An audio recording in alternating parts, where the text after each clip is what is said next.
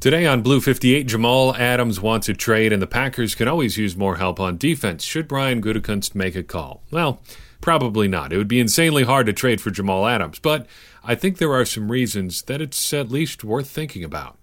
Blue 58! Hello and welcome to another episode of Blue 58, the one and only podcast of thepowersweep.com. I'm your host, John Meerdink. Happy to be with you here for another episode. We have a lot to get to in this episode. I think I've got five topics I want to touch on. Nothing that we're going to go like super crazy deep on, but a lot of stuff that I think we should touch on for just a little bit. So we're going to move quickly through a bunch of things, but I think they're all worth talking about. First and foremost, we've got to mention a piece of news here about Blue 58 itself. Blue 58 has been named a top 20 Packers podcast in the entire world of podcasts. FeedSpot sent me an email this afternoon, said we have landed in their top 20, and uh, thought that was worth passing along. So I'm very excited about that. But as much as I would love to take credit, this is really your award. You do the things that make us popular. You listen to the show, you rate it, you download it, you keep listening. So I'm really thankful for that. And that we are ranked where we are is really just a reflection of what you do. So thank you for supporting the show in the many ways that you do.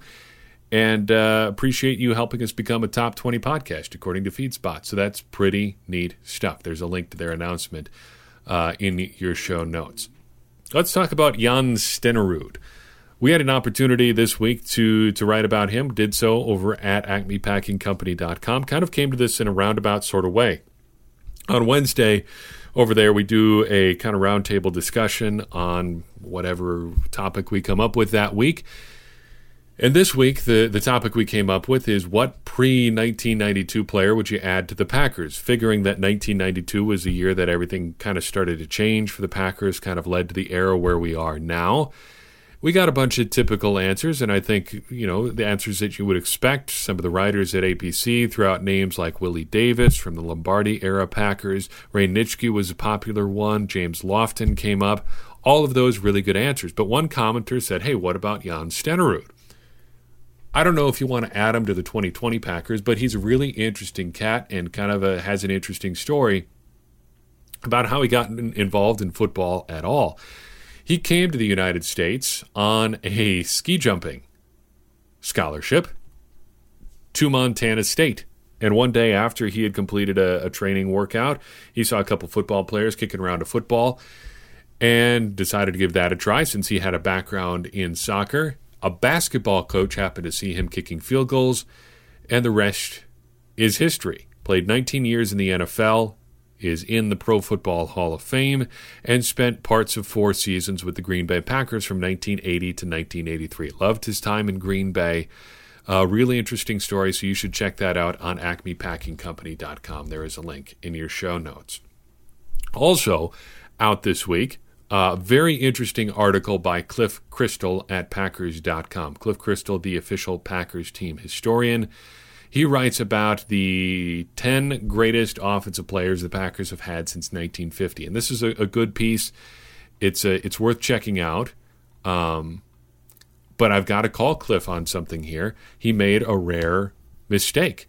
There is something that we need to correct as far as how the Packers ran their power sweep. In his section about Paul Hornung, which you should read because it kind of gives a little bit of historical context to why Hornung is considered one of the greatest players of the Lombardi era, if not the very best one, according to Vince Lombardi. Um, Cliff, Cliff writes this quote Lombardi's offense in both Green Bay and New York when he was an assistant with the Giants was built around the left halfback and the power sweep. And no matter how many times you see an NFL film clip of Jim Taylor running outside with a narrator or announcer telling you it's Lombardi's famed power sweep, heed the coach's words in his nearly 26 minute presentation on his signature sweep in his 12 part series on the science and art of football, where he says, The halfback is the ball carrier on the power sweep. End quote. Actually, that is not true. Lombardi, would run his power sweep both ways. The halfback is the ball carrier on the strong side sweep, the play known as red right 49 in the play calls that you see all the time. And when you look at that video series, if you just look up Lombardi teaching the power sweep, that is what you're seeing when he lays out the play on the chalkboard. Red right 49 is his preferred way to run the power sweep, but that is not the only way to run it. He draws it up that way because that's the strong side sweep, and coaches always prefer to run to their strong side if they can. That's how most plays are designed to run. However, there is a left running version of the power sweep, and that's where Jim Taylor ran it. That was the the 28 play. Whatever formation they run it out of, that play is called 28. To the right, it's 49, the 4 back to the 9 hole, the half back to the 9 hole, right, wide right. 28 goes to the left, the 2 back to the 8 hole. The 2 back is the full back, and he's going to the 8 hole around the left end. And don't just take my word for it, you can check it out yourself in Vince Lombardi's playbook. The very first play that he draws up is the 49 28 sweep. That's what it was called in Lombardi's playbook. It wasn't called the power sweep, it was called the 49 28 sweep. 49 to the right, 28 to the left. For further evidence, here is how Lombardi described his preferred play, his favorite play. Quote, Gentlemen, this is the most important play that we have. It's the play we must make go. It's the play that we will make go. It's the play that we will run again and again and again. 49 28. End quote. If you need further evidence, here's Lombardi describing Jim Taylor running to the left in the power sweep. This is from Lombardi's famous book, Run to Daylight, describing a game against the Detroit Lions. Quote, We run our 28 sweep again and get excellent blocks from Ron Kramer and Thurston and Jerry Kramer but their pursuit defeats us, and we only pick up four. We're in brown right, and it's an automatic. It's our 36 with the doodad involving our left guard and left tackle, but Jimmy Taylor is too anxious. He doesn't wait for the hole to open, and I hear the thud out of body of the bodies when they hit him, and I see the ball pop out, and there's a pileup, and the Lions recover. End quote. Lombardi ran his power sweep to the left. He ran it to the right. The famous way that you see it drawn up is going to the right because that is to the strong side. That is how Vince Lombardi wanted things to be drawn up. That's where he would run it if he had his preference, and often that was Paul Hornung, and in New York it would have been Frank Gifford. But that wasn't the only way he ran it, and to say otherwise is not correct. Got a good question on our latest video on YouTube, or latest podcast on YouTube, talking about A.J. Dillon being the Packers' new Eddie Lacy. Uh, Red Dead Dillon asks, Do we still see Aaron Jones, or is it going to be Dillon right away? I think this may not be the right way to think of, think about it. I don't think that it's just going to be either all Aaron Jones or all AJ Dillon. And I think thinking of it that way, if I can use the word think a 46th time already in this podcast, thinking about it as all Jones or all Dillon kind of is the the Madden football analogy or Madden football way of thinking about it. When you play Madden, chances are you get one back that you like and just stick with that person. But that's not really how it works in in the NFL. Chances are there's going to be a rotation. Dillon will spell Jones, maybe take over for whole drives at a time. But I think the the real way that we're going to see AJ Dillon with Aaron Jones is is both of them on the field together. We talked about this a few episodes ago when we talked about the Packers wide receivers and and how they're going to work with their tight ends. Chances are the Packers are going to be more frequently in two back packages and not just like a running back and a fullback. I mean, two running backs on the field together. And that opens up a lot of interesting things for both Aaron Jones and A.J. Dillon. Aaron Jones can split out wide. He can start in the backfield and motion out wide, and then you're putting in the defense in positions where it has to make choices. Do you go a little lighter on defense and try to cover Aaron Jones with a defensive back? Then you power A.J. Dillon right through the lighter formation. Do you try to go heavier and stop the run? Well, then you've probably got Aaron Jones matched up against a linebacker, and that is a good situation for the, for the Packers.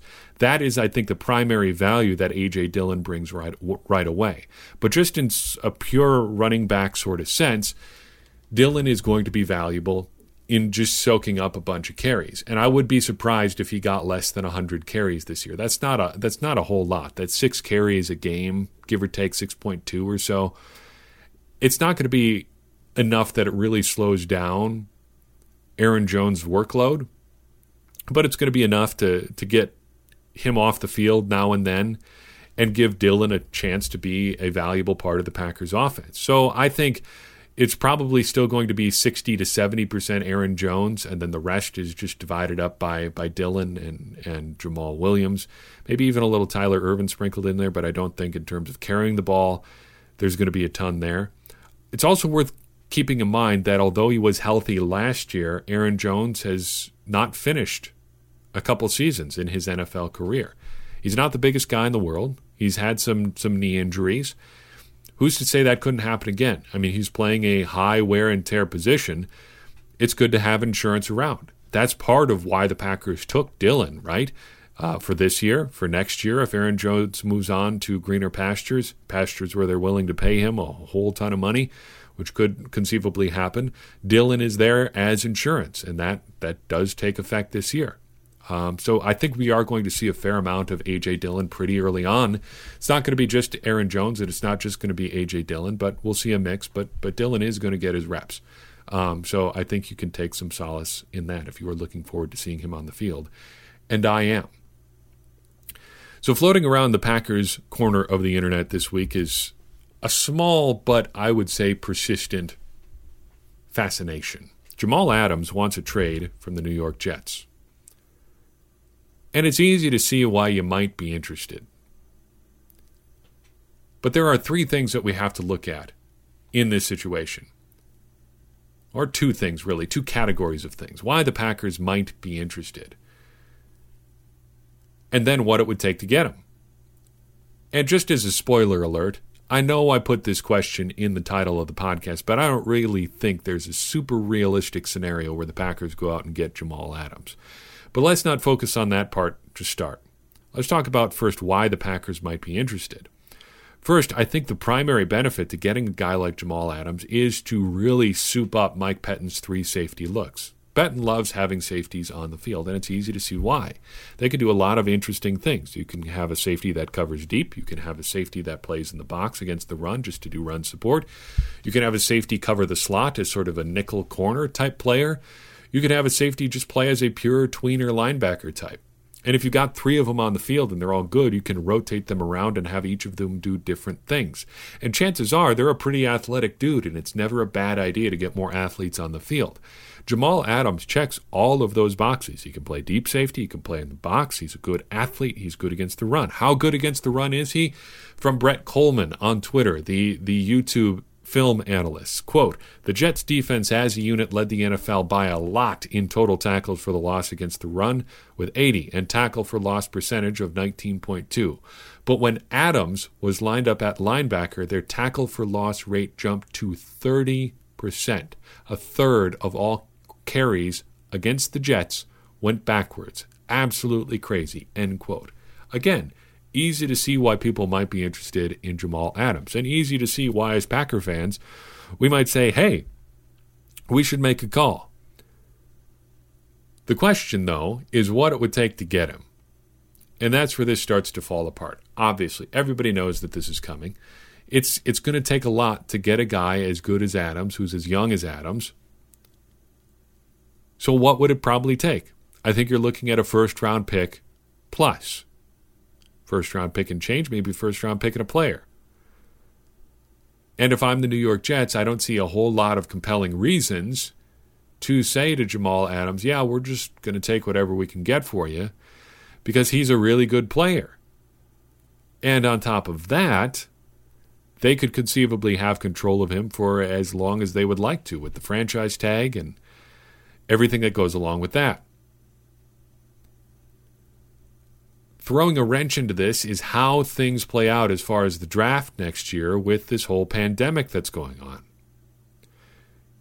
If there's an NFL season this year, presumably there will be an NFL draft next year. But if there isn't, what are you really trading? I think a lot of teams might be a little bit hesitant to give up a draft pick if they don't know exactly how this whole situation is going to play out. Maybe complicating things even further is what if there isn't a college football season.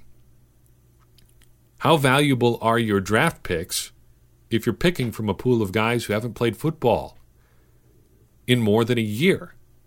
By the time you get to training camp, it'll be a year and a half if there is no season this fall. That gets complicated really quickly. And so I, I have a hard time envisioning a situation where the Packers or any other team are going to give up a bunch of draft picks for Jamal Adams. I do think he will probably move, but I think it's going to be a tougher ask than just trading a guy who's disgruntled. There's also the matter of his contract. He has outlined a list of teams who he says he'd go to without redoing his deal. But he is going to need a new contract sooner or later, whether that's from the team that trades for him or somebody else. And I don't know if he wants to restart the or reset the market but I would assume, as a safety, as a safety who does a lot of things that are similar to this other player, that he'd be shooting for Landon Collins money. And why wouldn't you? Collins signed a six year, $84 million contract with the Redskins last spring, or spring of 2018, rather, including a $15 million signing bonus, $44.5 million guaranteed. He'll average $14 million a year in annual salary. If I had the opportunity, I'd shoot for that contract too. I don't know if that's exactly what Jamal Adams wants. I don't know if that's exactly what he'd get, but that would be the number that'd be in my head if I was his agent. That'd, where I'd, that'd be where I'd want to start negotiations and push for higher. Your team would start there and probably shoot for lower. But hey, at least ask for the number. So I don't think the Packers are ultimately going to be in this conversation. But again, I think it's worth talking through these things and talking about why teams might be interested if that's the road they want to go down and what it's going to take um, to get a deal done. Let's wrap things up by talking a little book club. Take Your Eye Off the Ball, Chapter 14. Coming down to the bitter end in this book. Hope you've enjoyed it so far. This one, all about scouting and the draft. I think there were three things that really jumped out here, two things that we'll, that we'll talk about more in depth, and, and a third thing, actually, four things uh, that we'll get to here. First, how you can be a scout yourself. Kirwan spends a lot of time in this book talking about ways that you can kind of sift through players that are worth considering and, and not worth considering, production ratio for edge players and, and defensive linemen, stuff like that. You've got the numbers out there. So you can kind of identify some players that might be interesting. But you can take things to the next level, and Kirwan shows you how. You've got the measurables on these guys, so go asking some questions. Here's how he lays it out. Quote, let's say a scout likes a player and has all the requisite measurables, but he played at Tulane. It may be helpful to know why he went there coming out of high school instead of a powerhouse like Alabama or LSU. Maybe he's a late bloomer. Maybe his body didn't develop until he was 20 years old. Whatever information a scout can gather may prove useful down the road. End quote. Some guys just like to play close to home. Some guys don't fill out for a while. Some guys have other considerations that go into not allowing them to go to a particular school. Za'Darius Smith is kind of a good example. We all know the player that he is now. He's a great player for the Baltimore Ravens before he played for the Packers. And coming out of Kentucky, he had a pretty good height, weight, speed profile, pretty good production.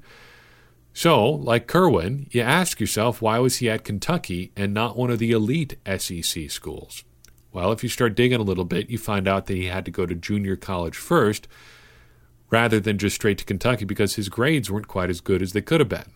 Now, does his bad academic performance in high school say anything about him as a player? No. There are a whole variety of reasons that go into why players don't get good grades in high school. Maybe a guy doesn't study that well. Maybe he's got a learning disability. Maybe he just doesn't care about school. Those are all things you have to consider. This doesn't necessarily any, say anything about who Smith was as a player, but now that you've investigated that, you know something about him that you didn't know before. These are things that all of us can do.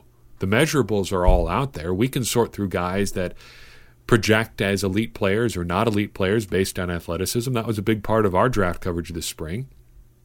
But this information is all out there too. You can look up guys' bios, find out where they went to high school, what they did in high school, who their high school coach was, and kind of triangulate all that information and develop a scouting profile of your own. That's worth doing. And I think it's it's a good skill to develop. And it's a good thing that you can remind yourself that, hey, I can do this. Second thing that I wanted to talk about was sticking with your board. This is relevant to Packers fans from this spring for reasons that I think should be obvious. But let's talk about what Kirwan has to say here. Quote Let's say a team is looking at a quarterback who, after all the mathematical work is calculated, grades out at a 6.0. This team also has a prospect at guard who scored a 6.0. Numerically, the grades are the same. But there's a line on the draft board that specifies area of need, and more and more personnel guys around the league are admitting that need drives decisions more than ever before. End quote. Now, there's a couple things here that I think apply to the Packers. First, sticking with your board. A thing that both Brian Gutekunst and Matt LaFleur hinted at was that Jordan Love was the top player on their board. Not only was he the top player on their board, but he was the top player on their board, and nobody else was really close. So they traded up and got him at 26. Now, maybe that's true, maybe that isn't. But if it is true, I think you got to give them a lot of credit for sticking with their board. Maybe their board was bad because Jordan Love turns out to not be that good, and you can question some of their scouting decisions and how they came to the conclusion that he needed to be at the top of their board. But at least they stuck with their scouting system. You could also qualify Jordan Love as a bit of a need pick. I think there were receivers on the board worth taking. Michael Pittman is an example I've thrown out there before. But maybe Brian Gutekunst thinks that the real need for the Packers offense to get better is not a wide receiver, it's a quarterback. I'm not saying that is what he thinks, or that Jordan Love is necessarily better as an option than Aaron Rodgers, but it's at least something that could be part of their consideration.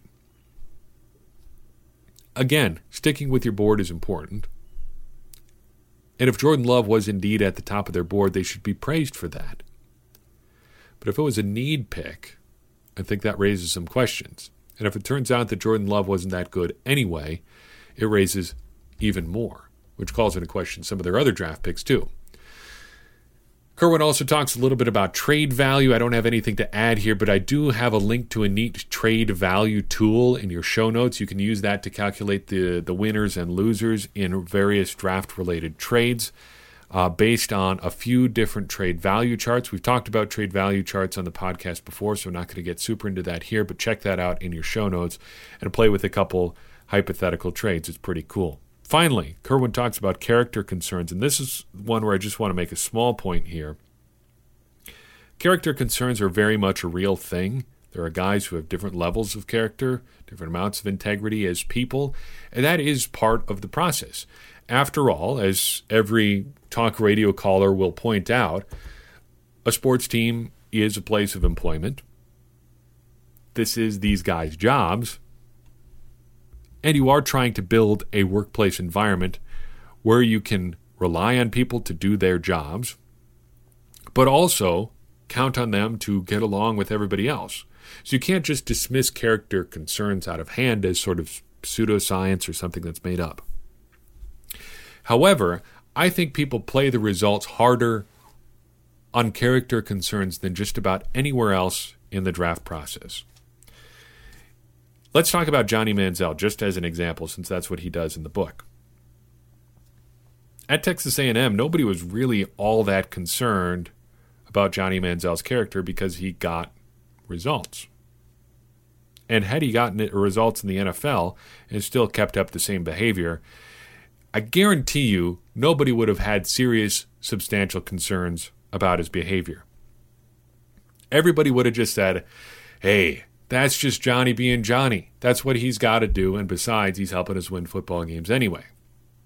But since he didn't help the Browns win football games, suddenly all you can talk about are character concerns. Avoid playing the results. If character concerns are legit, they should be legitimate at the start of the process and not just the end of the process. Got to grade the process and the results, not just the results. And that's something that I will try to emphasize in every aspect of the scouting process, not just character concerns. But I do feel like the character concerns end up with people playing the results harder than everybody else, everywhere else. So I've got for you in this show Sure appreciate you listening in. I appreciate you helping us make us one of the top 20 podcasts in the world of podcasts today, or top 20 Packers podcasts. Not just one of the top 20 podcasts. We're not that big yet, but I uh, appreciate your help there. If you think somebody would benefit from hearing this show, uh, would enjoy the conversation, would enjoy being part of the community that we have kind of created in the various places where people listen to this. I would appreciate it if you pass this episode along to them because that's going to help us keep the conversation around the Packers going and ultimately help us all become smarter Packers fans.